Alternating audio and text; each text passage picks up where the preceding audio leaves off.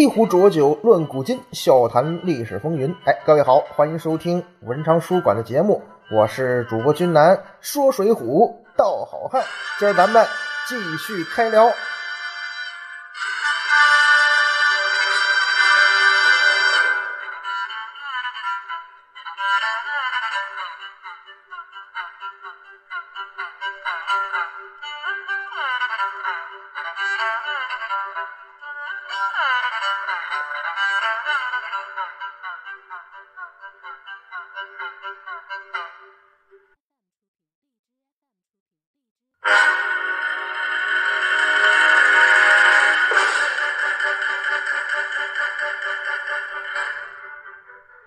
七尺身躯三角眼，黄然赤发红巾。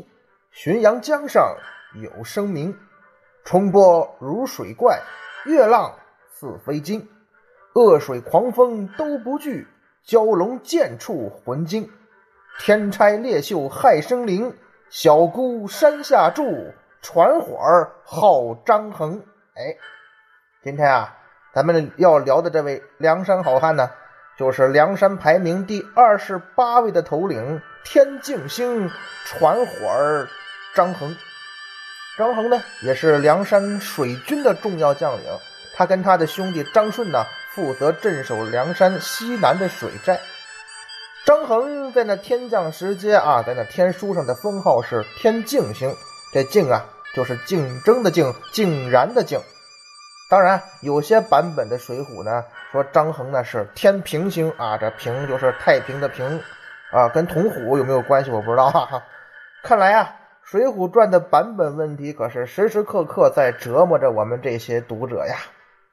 那好，如果啊天镜星是正确版本，那这封号是什么意思呢？天镜镜。那是说张衡，你这事业呀、工作呀都完了了，毕业了，告一段落了，还是说呀，张衡啊，你这工作呀很出人意料，竟然吗？那如果天平星是正确版本，那张衡你有没有黄金圣衣呀？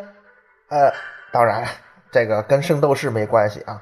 那这天平的平是说你张衡是个很平常的人呢？他也不可能太平常哈，还是说呀？你张衡的事迹啊，人生啊，显得平淡无奇呢。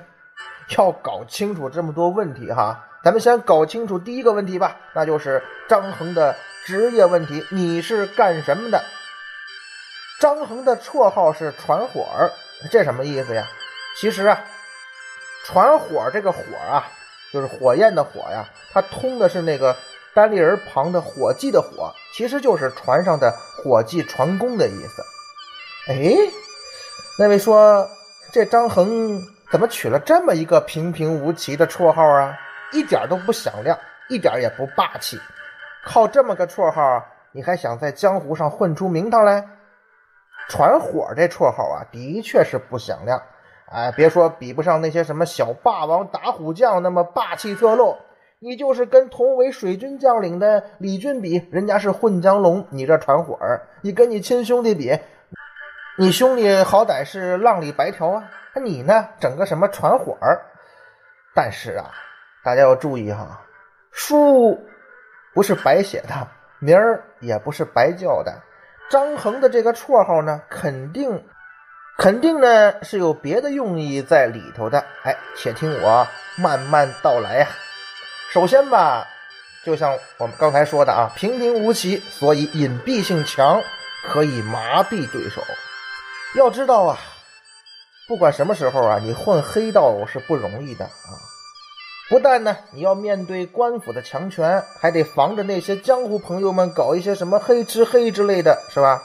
如果你表面上有一个听起来特别拉风、特别拽的绰号，什么火炮啊啊之类的哈，你是会让你的对手，尤其是那些江湖人提高警惕的。也会很容易引起朝廷的重视的，那样的话呢，你做起事儿来可就不方便了，也不好趁其不备暗中下手啊。第二，他正因为这个隐蔽性好，显得低调，所以利于完成一些任务，做成一些事情啊。张衡什么工作呀？他的工作很特殊啊，他的工作呀，如果没有各种手段来隐蔽、来掩护，那会是很麻烦的，很不利于展开他的工作的。话说到这儿啊，肯定有朋友说了：“云南，你把这张衡说的这么神秘，他是中情局啊，还是克格勃呀？他哪来那么多神秘感嘛？不就是一个在浔阳江上坑骗旅客的吗？”哎，真的是这样吗？张衡的身份，首先就是一个谜。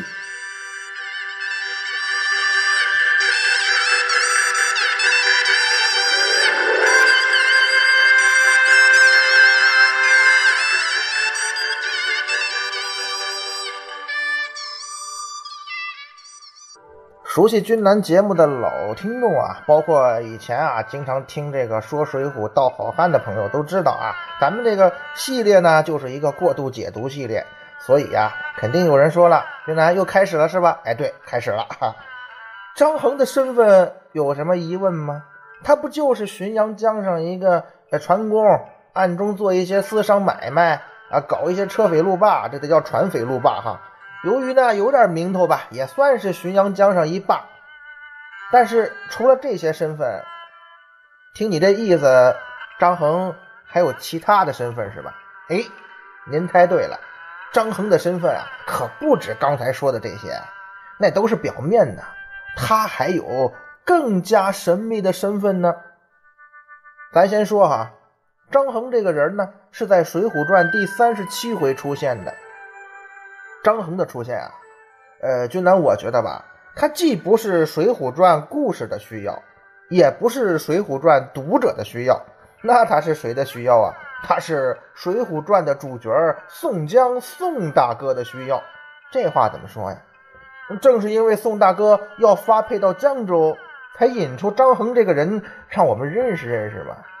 要是宋大哥不去江州啊？你张衡就待那儿吧，你都没机会进入到水浒故事中来。其实啊，前面我在讲张顺的时候啊，曾经不止一次提到啊，宋江这趟江州之行发生的很多事儿呢，显得很诡异。那么哪些事儿很诡异？而这些诡异的事儿跟张衡有什么关系吗？如果说啊，宋江他爸爸啊，宋老太公心疼儿子。给他花了钱疏通啊，哎，在几个这个发配流放之地里头找了江州这么一个比较好的地方，让宋江安心服刑嘛。咱们说这算是既正常又常规的安排。可是宋大哥即将前往江州啊，对于江州当地的这个绿林江湖来说呀，那就是一件大事儿了，而且呢。敏感警惕的江州绿林江湖呢，也把宋大哥的到来看成是一个机会。什么机会啊？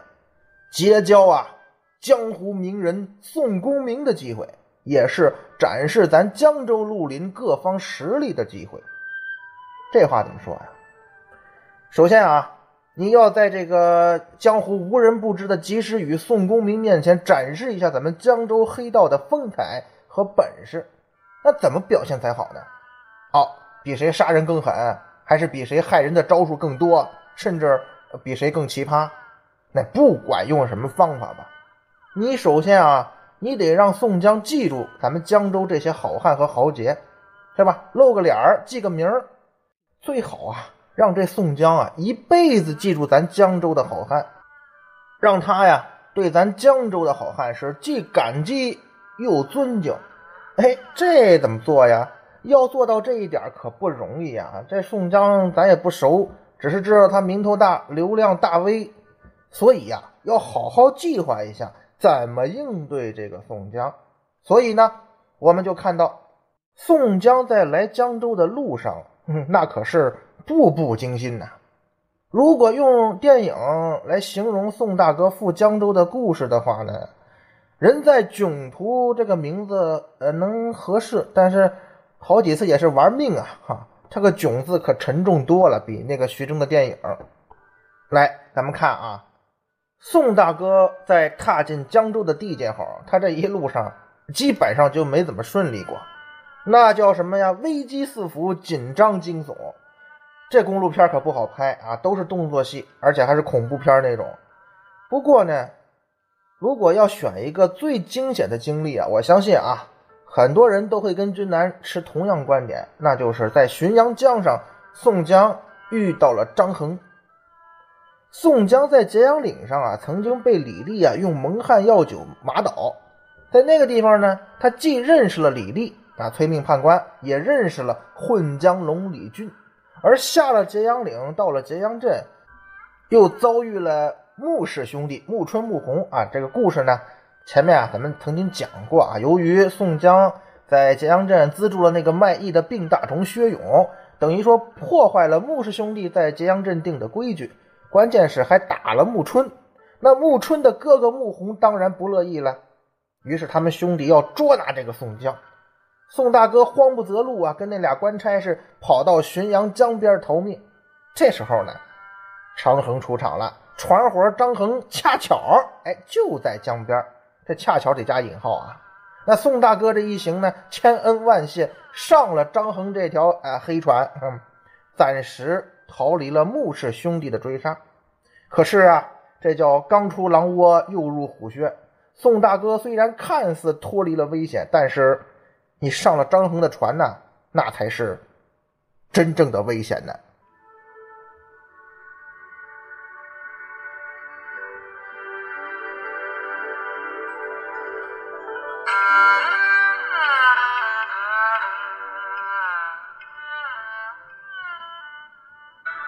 前面呢，呃，君丹在聊李立的时候呢，曾经说过，宋大哥他不是江湖菜鸟。李立那些江湖手段啊，也不如宋大哥的多，而且不如宋江耍的精熟，所以啊，宋江才假装中计啊，他就是逗一逗这李立。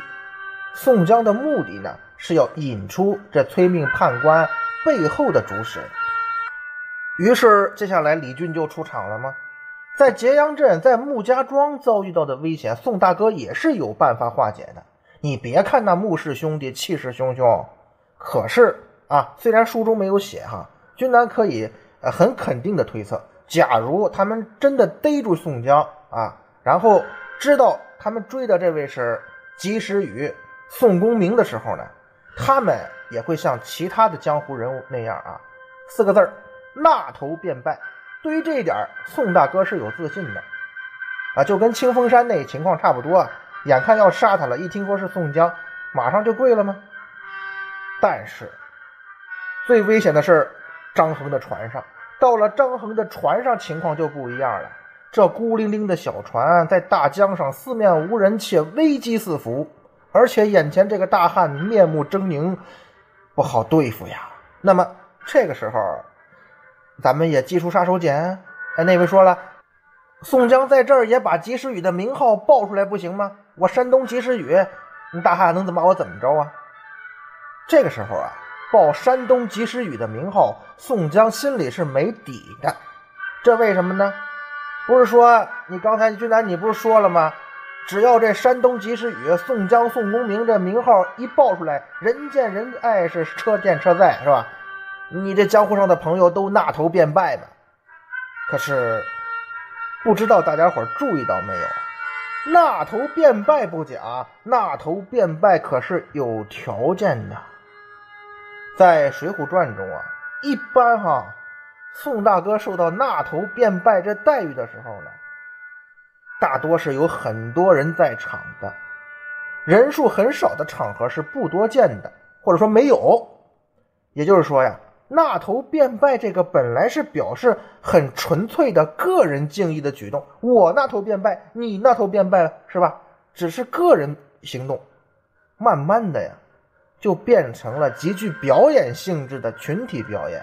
我那头便拜，我不光是拜的你宋江，我也是拜给别人看的。正是由于看清楚了那头便拜的本质，宋大哥一看，对面就一人，四周都是水，所以呀，单独面对这个大汉的时候呢，宋大哥心里是没底的。如果啊，这个人。他不知道山东及时雨的名号呢，或者他知道，但是他不买宋江的账，我又该怎么办呢？啊，如果人多的话呢，这大汉不买账，不代表其他人不买账啊。所以大多数情况下，即使与宋公明的这个杀手锏啊，你得看场合、看对象，得人多的时候用，杀伤力才足够大；人少的时候吧，特别是就面对这一个人的时候，效果就会很差呀，甚至可能呢一点作用都不起。毕竟啊，并不是所有江湖人都要脸面的，很多江湖人物就是黑吃黑嘛，脸黑心也黑，外加混蛋加无耻啊。所以，宋大哥上了张衡的船呢，他心里是忐忑的。当然，他忍住了，他没有自报名号。他既想保住山东及时雨这个名号的神秘性，又想看看形势怎么发展再处理，是吧？上了张衡的船啊，刚开始宋大哥觉得这个船家把我们三人救出穆家的包围圈。他心里啊还挺感激这个船家的，这也算是救命之恩呐。可是，当这个船家唱了一首湖州歌后，宋大哥顿时觉得毛骨悚然，因为啊，此人唱的这首歌呀，可太吓人了。什么歌呀？老爷生长在江边，不爱郊游，只爱钱。昨夜华光来趁我。临行夺下一金砖。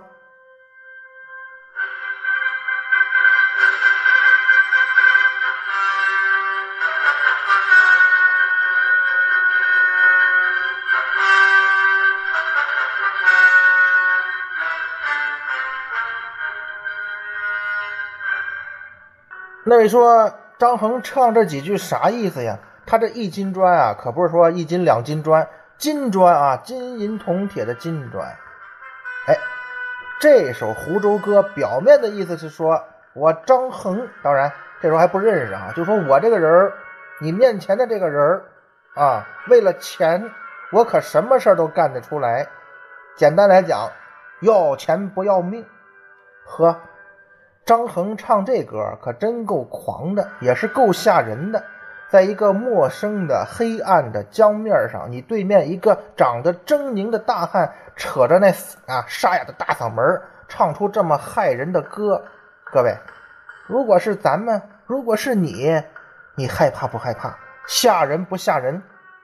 那么，张衡唱这个所谓的湖州歌是个什么来历呢？经过君南查找资料得知啊，所谓的湖州歌啊。是南宋末期宫廷琴师汪元亮所写。他就说：“这怎么南宋的歌出现在北宋呢？”哎，张衡唱的他就是汪元亮的作品吗？应该不会啊，南宋的作品不会穿越到北宋来呀。施耐庵老爷子他怎么着也不至于闹这样的乌龙，这属于文学乌龙。那如果不是那个宫廷的湖州歌？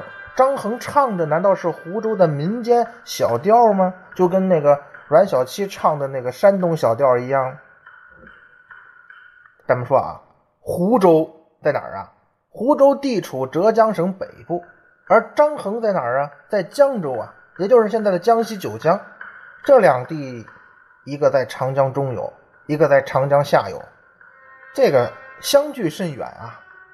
张衡会唱湖州歌，莫非是你张衡在游历江湖的过程中啊，到过湖州，学过湖州当地的民谣，或者说这个最近的流行风尚吧，金你太美，江州流行湖州歌。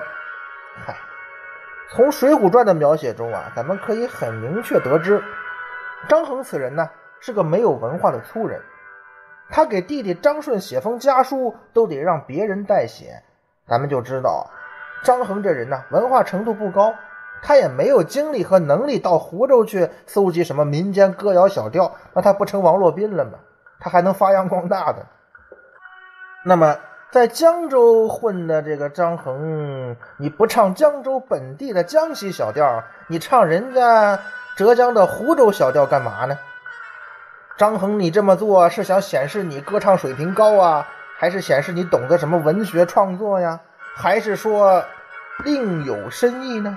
张衡啊，张衡，你这个人虽然没文化，可真是不简单嘞。这些啊，其实都不是最重要的。最重要的是啊，当时应该没有普通话啊，虽然有官话，应该不像今天的普通话啊这么容易沟通。张衡唱的《湖州歌》，你是用江州的江西方言呢，还是用浙江方言唱的呢？哎，张衡，你这方言，宋大哥一山东人，他听得懂吗？哎，书中说了呀，宋江听了酥软了。宋江又想到他是唱耍，张衡啊，应该没有经过什么声乐训练，跟铁教的乐和没法比。他呢也没有什么歌唱天赋，本职工作就不是唱歌的嘛。湖州歌在张衡那沙哑粗犷的大嗓门中唱出来，肯定在这种漆黑寂静的江面上格外的瘆人呢。不过呢，宋大哥好像注意力啊没有在张衡那瘆人的大嗓门上，他正在积极的消化湖州歌的内容。哎，问题来了。张衡唱这歌，宋江你听得懂吗？看宋大哥的表现啊，好像是听懂了。也许宋大哥走南闯北，见多识广，呃，交朋友多嘛，能听懂江西话或者浙江话，那也说不定。但是最重要的是啊，宋大哥他不但听懂了张衡这首歌谣表面的含义，他更是听懂了这歌谣背后要。传达的信息。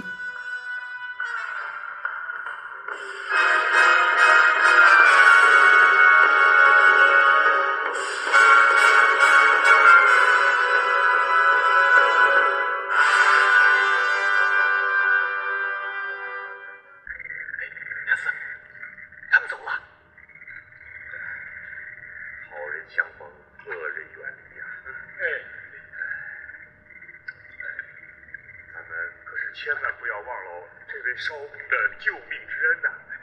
呃，敢问少公高姓大名啊？别客气，